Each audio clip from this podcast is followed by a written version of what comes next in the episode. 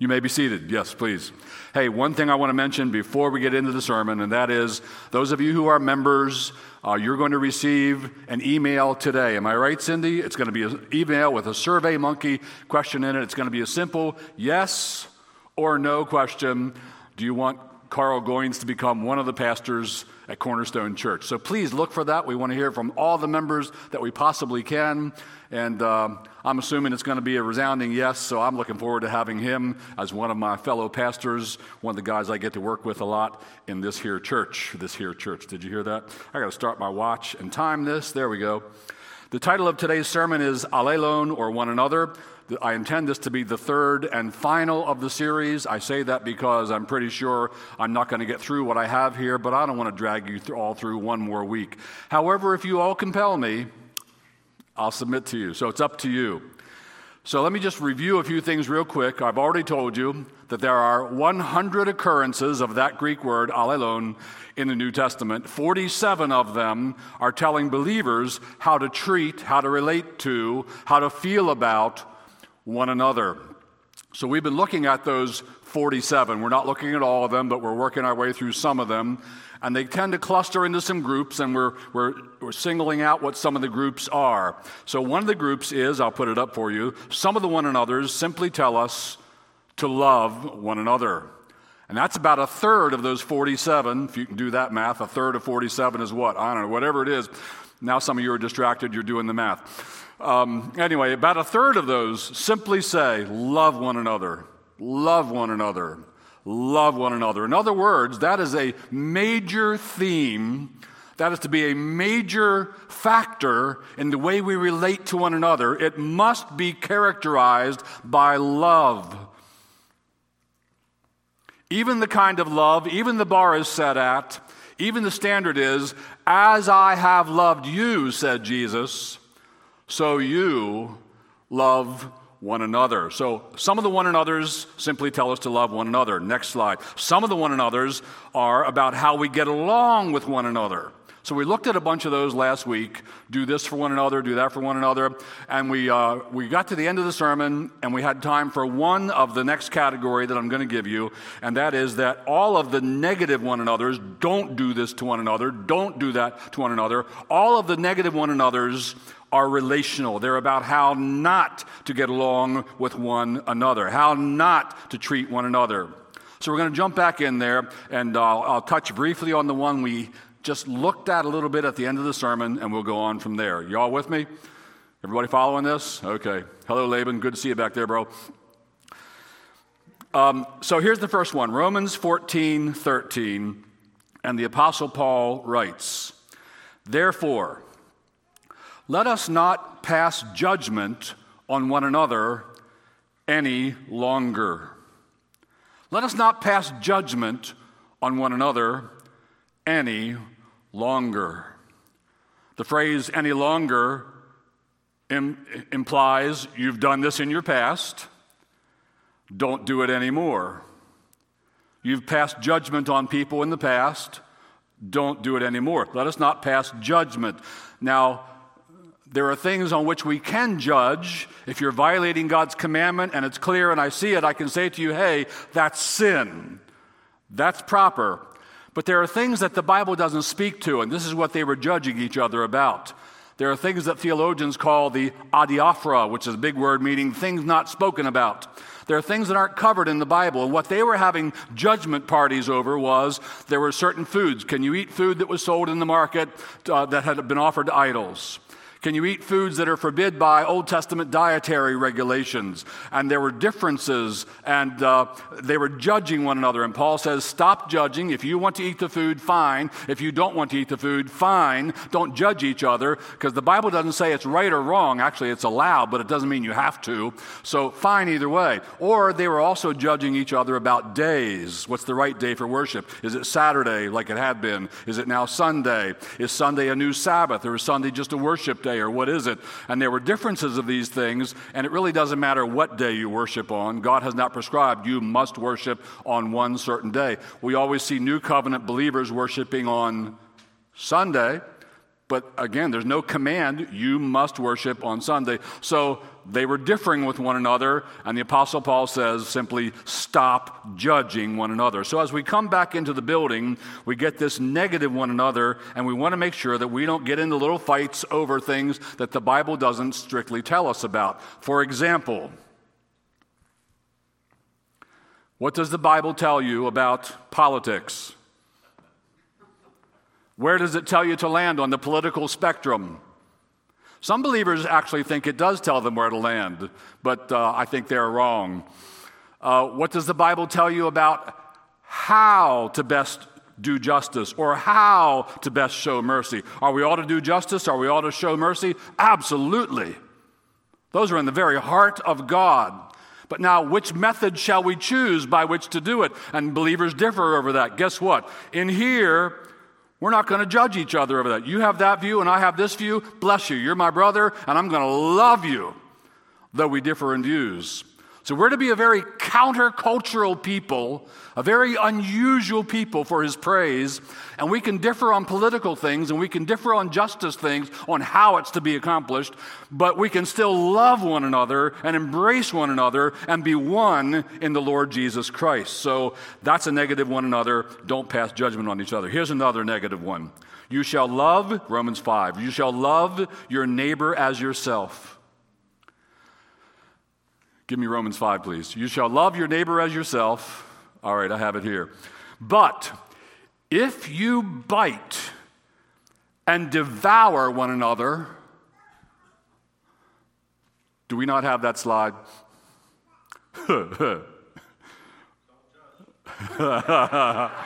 Thank you, brother.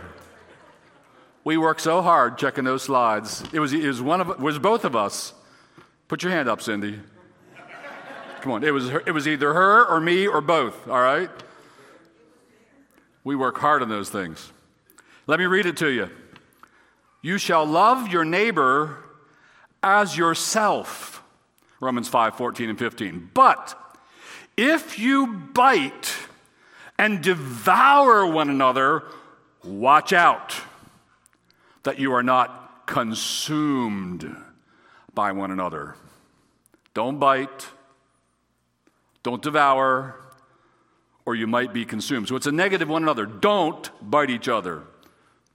Don't be consumed by one another. Now, how many of you have ever had a kid, a baby, a little one that was into biting? Anybody had a kid who would bite? And, and you had to teach them not to bite or how not to bite. Guess what? We are all born biters. Maybe not with teeth, but with words. And we can speak words that bite, and we can speak words that devour, and we can get consumed by one another because of the sharpness of our words, because of the unkindness of our words, because of the unthoughtfulness of our words. We can be biting and devouring one another, and we get consumed. Just want you to know as we come back into this building, this place right here and our life out there is a no bite zone. You notice where you saw the communion cups on the table on your way in today? Next Sunday, I'm just kidding a bit about this, of course, but you know those little things that you put your false teeth in? We're going to have rows, those little plastic containers that you put false teeth. You obviously don't have false teeth, so that's good that, that, that you put your false teeth in, we're going to have rows of them out there. It's going to be a no bite. Deposit your biting, deposit your teeth out in the lobby, please. In here, it's going to be love, and here it's going to be patience, and here it's going to be grace, and here it's going to be forgiveness, and here it's going to be bearing with one another, and here it's going to be bearing one another's burdens. Don't bite and don't devour, or watch out, you'll be consumed. Which, by the way, has enormous ramifications for marriage. Hmm? Because in marriage, you can get to a place where you're biting one another and you're devouring one another and you're about to lose your marriage and you're going to be consumed by one another. Marriage has to be a no bite zone. Put your teeth in the box before you're going to have a conversation, it's got to be gums, soft. It's got to be sweet. It's got to be gracious. It's got to be love. So, biting brothers and sisters with words is not faithfully following Jesus Christ. Stop the biting. If any of you are biting, stop the biting. All right? No bite. That's what we used to say to the little ones. No bite, right? No bite. Here's another negative that's relational. Galatians 5:26. I hope we have this one. If not, Cindy, your job is on the line, just telling you. or mine is, or both. Paul writes here's a, here's a negative one another. Let us not become conceited. Well, why would he say that? Because we're all pretty conceited, or it's pretty easy to be conceited. Let's not go that way. I'm somebody special. I'm better than them. I have a better education. I have more money. I have a cooler car. I have a better house. I have a cooler wife. Whatever it is, I'm conceited because the slightest thing to differentiate you and put you a little bit above another swells your head. So he says, let's not do that. Don't be conceited and then treat each other out of conceit. And that conceit can lead to the next thing provoking one another. Now, there are good ways to provoke, and there are bad ways to provoke. Here's a good way Hebrews provoke one another unto love and good deeds. So you're moving them in their soul and in their emotions to pursue love and good deeds. It's a provocation in a good direction, but there are provocations in bad directions, provoking one another. Uh, I had to look up a definition of that. To provoke means to stimulate or give rise to a reaction or an emotion, typically a strong or unwelcome one in somebody. To provoke negatively is you're creating a reaction in them. You're provoking them. They're reacting to that, and it's a very negative situation. You've pushed them and pushed them and pushed them, and they're finally going, Rrr. don't do that. Don't push them and push them. Don't provoke. Don't provoke a husband. Don't provoke a wife. Don't provoke a brother in Christ. Don't push and push and provoke one another. So this is a no provoke zone. And he adds, it's a twofer verse. You get two one another's in one verse. And he adds, and not envying one another. Do humans envy? Why did Cain slay Abel? Because he envied Abel for the way God accepted his sacrifice. There's lots and lots and lots in God's word about envy and people who did envy and how not to envy. We're told in the New Testament that the, the Pharisees envied Jesus because he was getting all the following. Envy is a powerful human emotion. Don't be envying one another, which produces resentful longing. That's what envy, envy is resentfully longing for what they have. What are we supposed to do when somebody has something that we want, but they have it, but we don't have it? What are we supposed to do? Yeah, who said that? Be happy for them. Here's how Paul put that Romans 12 rejoice with those who rejoice.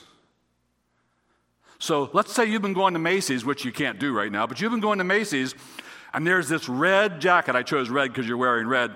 There's this red jacket, and you're looking at that red jacket, but it's 125 bucks, and you say, "I ain't spending on," but I really want that jacket. And you go home thinking about the jacket, and you look it up online, and you're trying to find it on sale, and you go back to Macy's, and there's the jacket again. Oh, I really want that jacket, but I can't afford 125 bucks. I'm retired. I don't have that kind of money anymore. So, and, and, and then you, you come to church next Sunday, and there's that girl that you don't even like. And she's wearing that red jacket. Now, you can either, how come she is wearing my jacket? Or you can be, I am genuinely, deeply thankful that the Lord blessed you with that jacket. That's where we're supposed to land, right? All right? That's right. Not trying to pick on you, Isabel, just we're good friends, and there you are. So it's a no envy zone. No conceit, no provoking one another, no envying one another. It's all totally wrong. Rejoice for those who rejoice. Oh, by the way, another part of not envying is practicing biblical Christian contentment.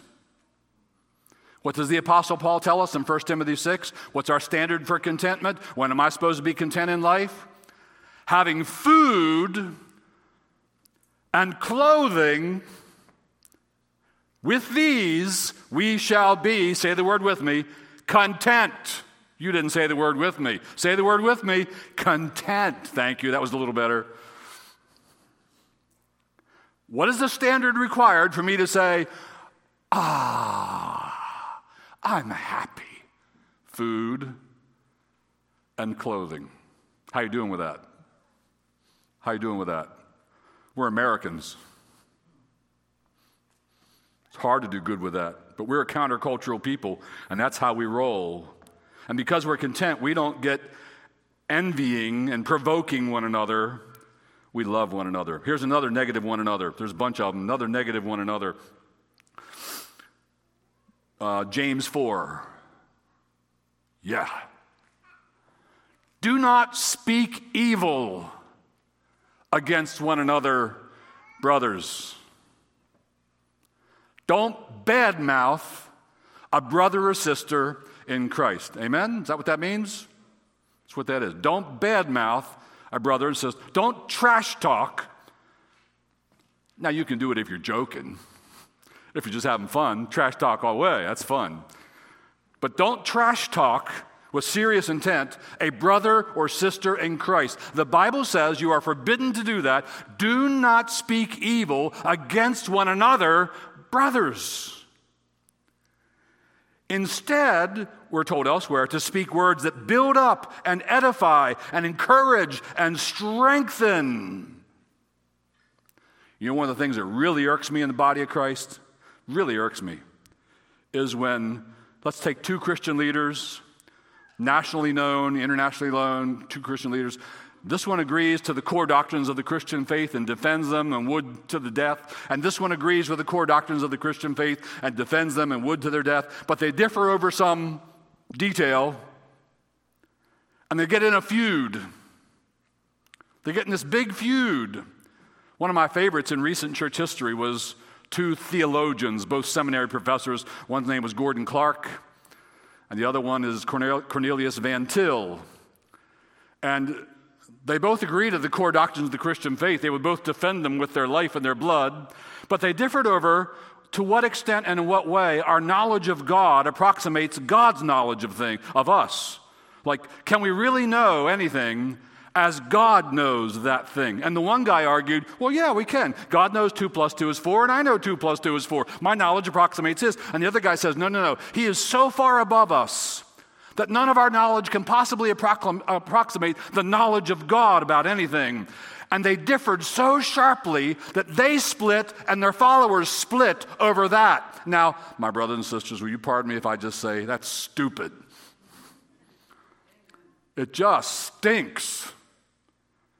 And these were two seminary professors in really fine seminaries, and then all kinds of you know, rocks were thrown across the, uh, across the uh, fence at each other. It was just terrible. Do not speak evil against one another, brothers. Instead, Mr. Clark could have said, Ah, brother Cornelius, good to see you. Give me a hug. I want to greet you with a holy kiss. All right, maybe not that part. And, and they could have stood together and said, we differ on this detail down here, but you know what? We're standing together in love and unity because we agree on the core doctrines of the faith and we want to preach the gospel and show the world how believers love one another. Somehow they just weren't able to pull that off. Don't speak evil. Here's one that's closely related to that James 5 9.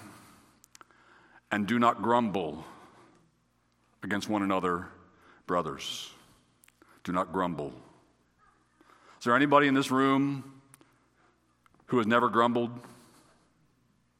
Have you ever grumbled? Once or twice? Yeah. Have you ever grumbled, brother? Yeah, a couple of times. Uh huh. Like thousands of times, like many times maybe. Some people are worse than others. But we're told we're not supposed to grumble against one another. The definition of grumbling is to complain or protest about something in them in a bad tempered but often muted way. By the way, the word grumble is one of those words that sounds like the thing it describes. It's onomatopoeic. It's like uh, grumble, grumble, grumble, grumble, grumble, grumble, grumble. That's what grumbling is. It's like the, the Greek word for barbarian is barbaros because it's what their language sounded like to the Greek ear. It sounds like they're saying bar, bar, bar, bar, bar. So they called them barbarians. There are grumblers, grumble, grumble, grumble, grumble, grumble, grumblers. There's a ton of grumbling in the Bible. Why would that be? Because there's a ton of grumbling on the planet. And there's a lot said about grumbling in the Bible. Let me show you some of these. I'm not putting them up here, they're too long, there's too many. Just listen, I'm going to read for you. Exodus 16, 7 through 8. This is Moses speaking, and he says, And in the morning, you Israelites, in the morning you shall see the glory of the Lord, because he has heard your grumbling against the Lord. Why would God let this happen to me? Why isn't God helping me with that? Pardon me. Sometimes we grumble against the Lord. Excuse me. For what are we, Moses says, that you grumble against us? We're nobody.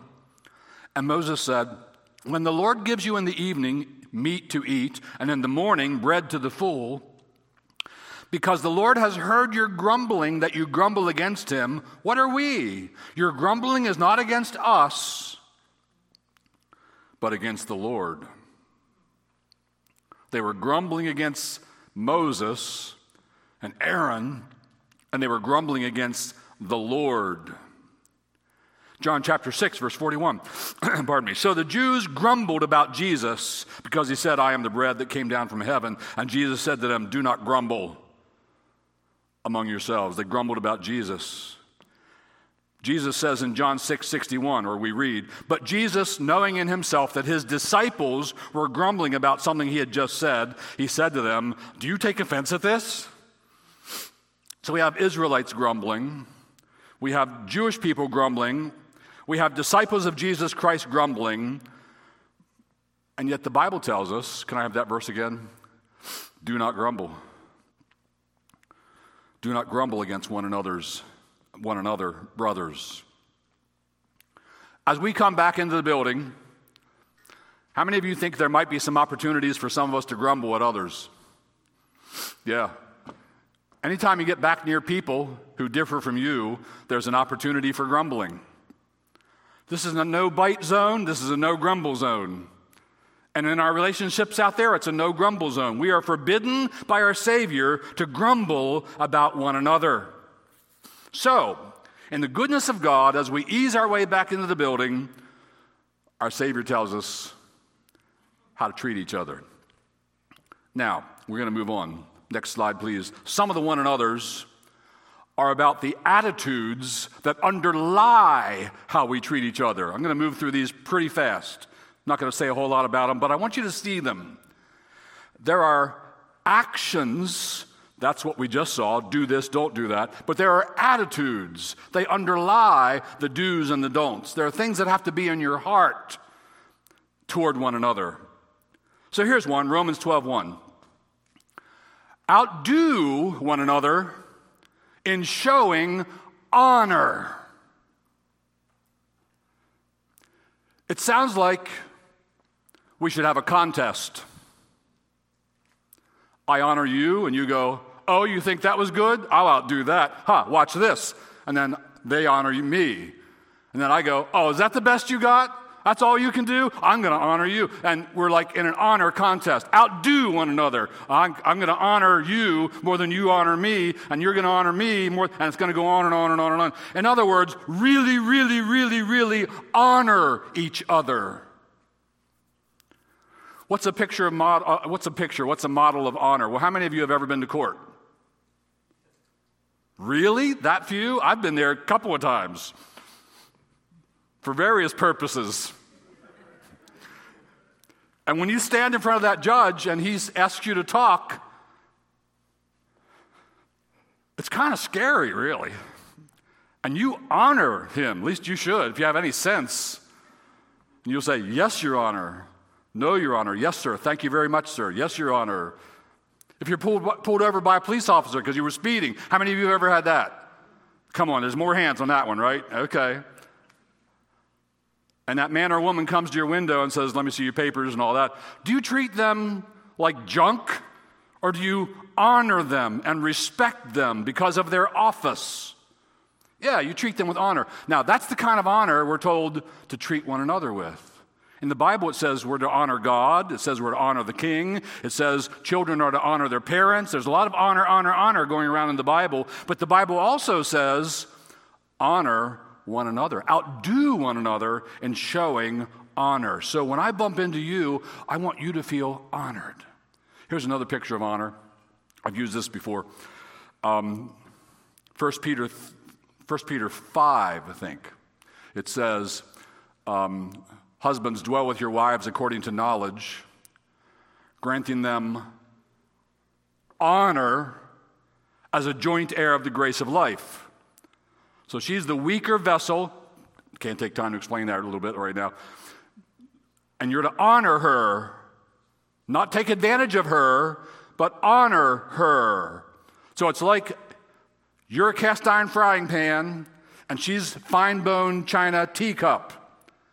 And you honor the teacup. You, you open the drawer and throw the frying pan in, but you have a very special way you treat the teacup and a special shelf, and it's lit, and it has glass doors, and you take very good care of the teacup. Now, that's what we're being told to do with one another. We're to honor and honor and honor and honor and, uh, and outdo one another in showing honor. We're going to have an honor contest. The winner does not receive a reward, otherwise, there will be no reward in heaven. But we're going to have an honor contest. By the way, seriously now, when we get a bigger bunch of us back into this building, and I don't know, how we're going to know when that is, and how do we measure that? And is that when three fourths of you are back, or what? I don't know. Um, but when we get back, there's going to be a certain day that the staff is planning where we are going to we're going to party in our worship service. We're going to have a big celebration. We're going to have a big party over the fact that we're back. But a part of that day is going to be a whole lot of you have served in amazing ways and in incredible ways during this whole COVID thing. And we're going to name you. We're going to honor you. We're going to, we're going to uh, let the people know who did this and who did that and who served in the other way. And we're going to show our appreciation for you. You say, well, we're supposed to be worshiping God, not honoring people. No, it says right there, outdo one another in showing honor. We're going to show some honor. I can't wait. Does that sound good to y'all? Y'all okay with that? All right. yeah, that's right. All right. Here's another one of these attitudes that underlies the one another's of how we treat each other. Um, Philippians 2 3. Consider others better than yourselves. Others, that means everybody. Everybody else in the church is better than me. I'm to consider you to be better than me, and you to be better than me, and you're better than me, and you're better than me, and you're better than me, and you're better than me, and you're better than me. And what's that make me? Supposed to make me a servant? Supposed to make me patient? Supposed to make me humble in your presence? We're to consider others as better than ourselves. Wonder how many of you have ever been to Disney? I think I can never remember which one's Disneyland and which one's Disney World. The one in California. Land, thank you. How many of you have been to Disneyland? All right, so of those of you who have been, I've been there too, how many have been on Toad's Wild Ride? Oh, they have it there too? Oh, okay, pardon me. You know about Toad? It's from a book by Kenneth Grahame titled The Wind in the Willows. It's a great children's book. Really, really recommend it. And there's this toad, and he's arrogant and proud, and he swells up all the time and puffs himself up. And he, he gets so proud of himself at one point in the book that he puffs all up and he sings an, an ode to himself. And, and part of it goes, the clever man at Oxford knows all that there is to be known, but there's none of them nearly one half as smart as intelligent Mr. Toad. We do that. We consider ourselves better than others. Now, you're, you're married, you guys are married. You consider her better than you, and you consider him better than you. And you outdo one another in showing honor. And the whole thing is characterized by love, and you don't bite and devour one another. This is a pretty good marriage we're working on here. It's also a pretty good church we're working on here. Consider others better than yourselves. Next one, got to move faster spend less time on each one that is ephesians 4.32 be kind and compassionate to one another could we use a dose of that in our country right now kind and compassionate you differ with somebody kind and compassionate here's another one 1 peter 5 5 Clothe yourselves with humility towards one another. It's humility. I'm getting smaller. And you're getting bigger. And you matter more than me. So some of the one another's are about the attitudes that underlie getting along. Now, I want to I just have a few minutes left and I want to go ahead and touch on the next category. Some of the one another's are also about edifying one another. They're about edifying one another. A whole lot of what we do as believers in the Lord Jesus and as fellow members of a local church is we seek to edify one another. To edify is a, a word from construction. It simply means to build up, like you build up a building, like you build up a house. And we're in the body of Christ to do a lot of different things, some of them Godward, some of them manward. The manward part, some of it is, I want to build them up. I want to strengthen you. When we have an interaction, I, I, want the net result to be you come out a stronger follower of the Lord Jesus. I want to edify you. Um, in, in 1 Corinthians 12, 13, 14, Paul talks a lot about edifying and love, edifying and love, edifying and love. And he says in there, let all things be done for edification. Everything you do is to build some other believers up. Now, let me just give you some verses on this. We won't spend long on them, and then we're going to pray and be done. So get ready. So then, Romans 14, 19. So then, let us pursue what makes for peace. Are there any tensions? Are there any rifts? Are there any disagreements? Are there any different views? All right, what can I do that will bring peace? Let us pursue what makes for peace and for mutual, the Greek word there is alelos, one another, for mutual upbuilding. What can we do here so that you're building me up and I'm building you up? That's got to be a major concern as we come back into the body of Christ. And 1 Thessalonians 5 11. Therefore, encourage one another and build one another up, just as you are doing. We are to encourage one another. It ought to be like a big love fest here on Sundays. It ought to be like a big encouragement fest as well. You're passing people, they're serving in some way, you encourage them. Thank you so much for serving us at Kid, Check today, which isn't operating today. Thank you so much for preparing communion today. Thank you so much for working at the soundboard and getting all this stuff going. And I want to encourage you. We're blessed by your work, and we ought to be encouraging and encouraging and encouraging. You don't just walk into church like, okay, I hope it's good today. Hope the band's going to be at least a eight today. Maybe Pastor Steve will hit seven today. He doesn't very often, but maybe he will today. Hope it's going to be a good day. And then it's all over. It's like you've been eating. And then church closes and you go out the door and, and all you were was a consumer. total opposite of what you're supposed to be. You're supposed to come together to love and to encourage and to give and to bear one another's burdens. So you're going to church to serve. You're going to church to love. And when you're interacting with church out there, it's to give. And a big part of it is encouraging one another.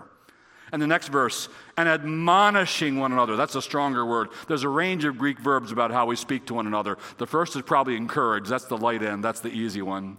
Then the next one is exhort one another. That's a little heavier. And then the next one is admonish. That's getting rather heavy. And then the next one is rebuke. That's like real heavy. And there are some young men I've met who only know that rebuke is in the Bible. Like their spiritual gift is to rebuke. What do you do in the body of Christ? I rebuke who? Everybody. They were called sons of thunder by the Lord Jesus. They're always around out there. Should we call thunder down on Should we call lightning down on them, Lord? Fire down on them? Whatever it was. Admonish one another is a stronger word. It's used by Paul in Romans 15, 14 and Colossians 3, 16. And uh, a Christian counselor from the 70s and 80s, he was very popular then, his name was Jay Adams and he instituted this form of counseling called nouthetic counseling. And the idea of nouthetic counseling is you admonish people from God's word about their behavior rather than just being a Rogerian paraclete and you repeat after them, Oh, you're feeling angry. Oh, okay. Instead of them finding the solutions to their problems in their soul, which is desperately wicked, who can know it? We're going to find the solutions in God's Word and admonish you with them. That's biblical. It's biblical to admonish people. Well, look, husband, here's what God's word says. And the husband says, I just don't love her anymore. And you say, well, then you're going to have to learn to. Because God's word doesn't give you the option not to love her. Husbands, love your wives. Now you're being an admonishing counselor, not a Rogerian paraclete that just repeats back, Oh, you don't love her anymore. Oh, how do you feel about that? No, no, no, no.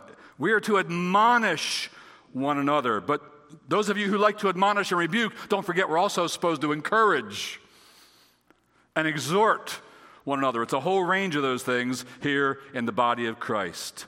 Let me go to one more of these and then we're going to can it, all right? Because I, I got to go to Ephesians 5.19 because there's something I want to say about it. Ephesians 5:19, please. Thank you. Speaking to one another with psalms, hymns, and spiritual songs. Now, I have a trick question for you, so be warned. It's a trick question. When you come to church and when you sing, and isn't it great? I'll say again singing without masks. Yes. Thank you, Lord. When you come to church and you sing, and man, you guys, you should sit up front and hear the church sing. And there's only a little group of us here, but it's good. When you sing, here's the trick, trick question Are you singing for God? Are you singing to God and for God? Or are you singing to people and for people? Yeah.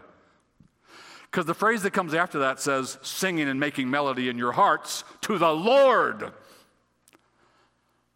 So it's both. It's both and. It's not either or. Can we say a large part of what you're doing when you come to church and you sing is you are seeking to minister to your brothers and sisters in Christ? In fact, here's just something I've been dying for an opportunity to tell you, and right now I have my opportunity. This is bad. It's an opportunity I've wanted, and it's late in the sermon, and you're all brain dead by now. But I want you to get this. It's really interesting. In 1 Corinthians 12 and especially 14, Paul lays out for us what a worship service, what a biblical New Covenant believer worship service might look like. He never even mentions the Godward aspect of it all. He only mentions and says again and again and again, let all things be done for edification. Based on that, it might be more b- biblical to call it an edification service rather than a worship service. I'm not really, I don't really mean that. But all Paul talks about is the horizontal part. Let everything you do be done to edify believers. Do this, don't do that, because this will edify believers. So don't get so, I hate this phrase, I hate this, these terms, God centered and man centered. I'll preach a sermon someday on why I hate those, but I hate them because they're abusive. Don't get so into this, oh, it's got to be God centered. Worship is only for God. It's all. No, it's for people.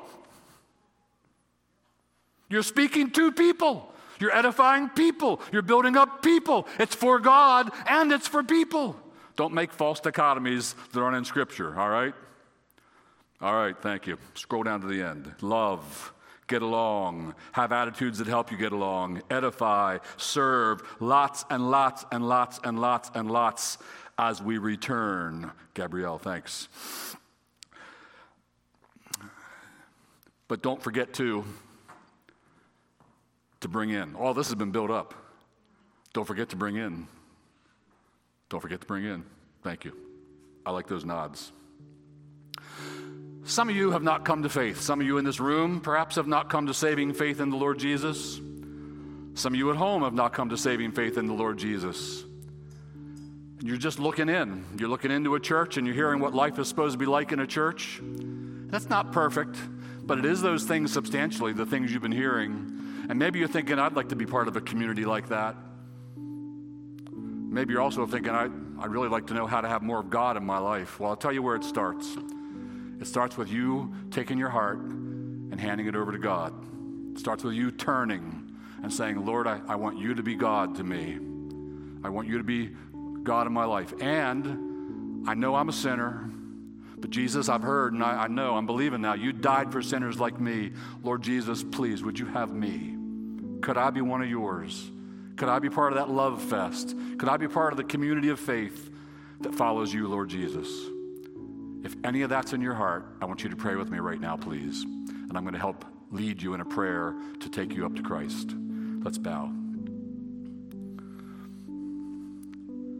Father in heaven, we're praying that you will draw some people right now into the fold, that you will draw them by grace and through faith into your very presence, that, and there may they bow their hearts and believe on the Lord Jesus and be saved. And if you want me to help you pray a prayer, here's how it might go Father, I'm a sinner. I've broken your commandments. I've grieved your Holy Spirit. I've wounded my own conscience. But I'm ready to be made right with you. And I know it's through the blood of Jesus, it's the sacrifice of Christ, through his offering on the cross, that I can be made right with you. I'm asking you now, Father, may I be right with you through the blood of Christ.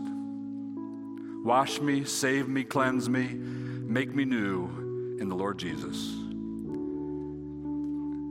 Pray in Jesus' name. Amen. And if you just prayed that with me, please go to the Connect card. That's a digital Connect card down in the uh, description of the video below and uh, reach out to us so we can get in touch with you and help get you going in your Christian life.